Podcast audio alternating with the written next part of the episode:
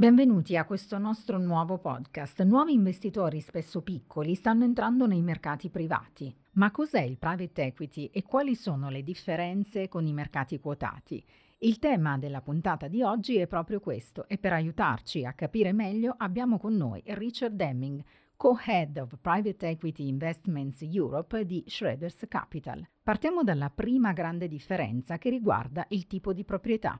Sì, esatto, capire questa distinzione è fondamentale. Le azioni pubbliche appartengono a società quotate sul mercato azionario pubblico e possono essere possedute da milioni di investitori che detengono una quota dell'azienda.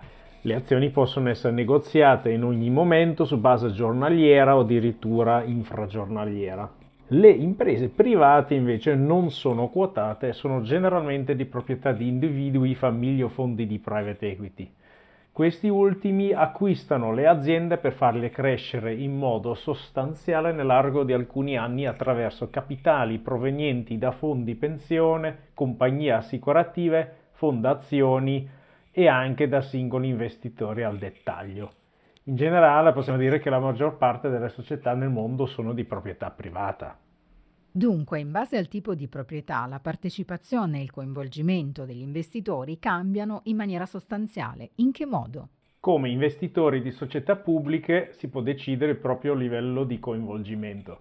Si può essere semplici azionisti passivi oppure azionisti attivi che cercano di influenzare positivamente il comportamento dell'azienda per conto degli altri investitori.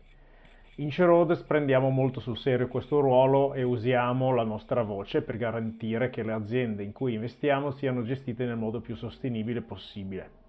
Probabilmente in qualità di investitore privato si ha una maggiore opportunità di essere uno stakeholder attivo. In genere si è uno dei pochi azionisti di maggioranza, a differenza di un investitore del mercato pubblico che è uno dei tanti azionisti di minoranza. Come investitori privati spesso si è quindi più vicino all'azienda potendo esercitare una maggiore influenza sulla sua gestione. Questo processo inizia dal momento dell'acquisizione, quando un fondo di private equity investe in genere costruisce un piano aziendale insieme al management che include aree di crescita concordate. Dal punto di vista della liquidità, quali considerazioni si possono fare per i mercati pubblici e cosa cambia invece per i mercati privati? Le azioni quotate, al contrario dei mercati privati, sono considerate un investimento relativamente liquido. Questo perché in genere è possibile acquistare e vendere sui mercati titoli in tempi rapidi, accedendo così all'investimento in qualsiasi momento. Il private equity è però diventato un mercato di grandi dimensioni e con la maturazione del settore si è creato un mercato secondario sempre più attivo. Questo significa che per gli investitori è diventato più facile trovare acquirenti e venditori di asset privati senza doversi più limitare ad effettuare transazioni attraverso il gestore che detiene il loro capitale. Esistono anche diversi modi per strutturare un investimento in private equity, ad esempio nei fondi che prevedono finestre di liquidità periodiche Ciò consente una maggiore flessibilità per quegli investitori che potrebbero aver bisogno di ritirare i loro fondi prima della fine della durata dell'investimento. Parlando di accesso al mercato, è più complicato investire nel private equity rispetto ai mercati pubblici. Quali sono le differenze?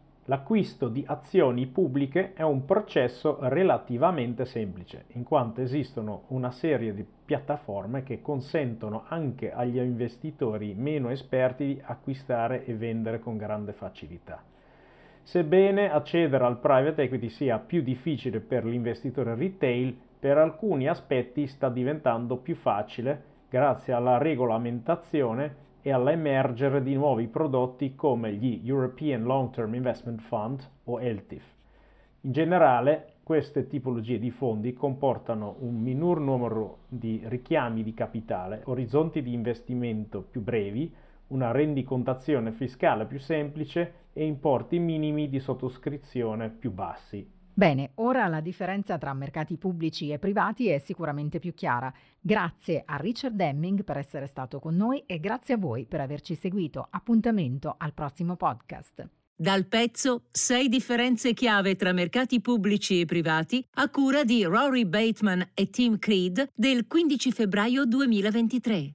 La presente registrazione audio ha scopo meramente informativo, non è da considerarsi in alcun caso materiale promozionale e non deve essere intesa quale offerta o una sollecitazione ad acquistare o a vendere qualsivoglia tipo di strumento finanziario. Le opinioni e i pareri contenuti nel presente documento non rappresentano necessariamente la visione aziendale formulata in altre comunicazioni, strategie o comparti di Schröders. Per maggiori informazioni si consulti il sito www.schröders.it.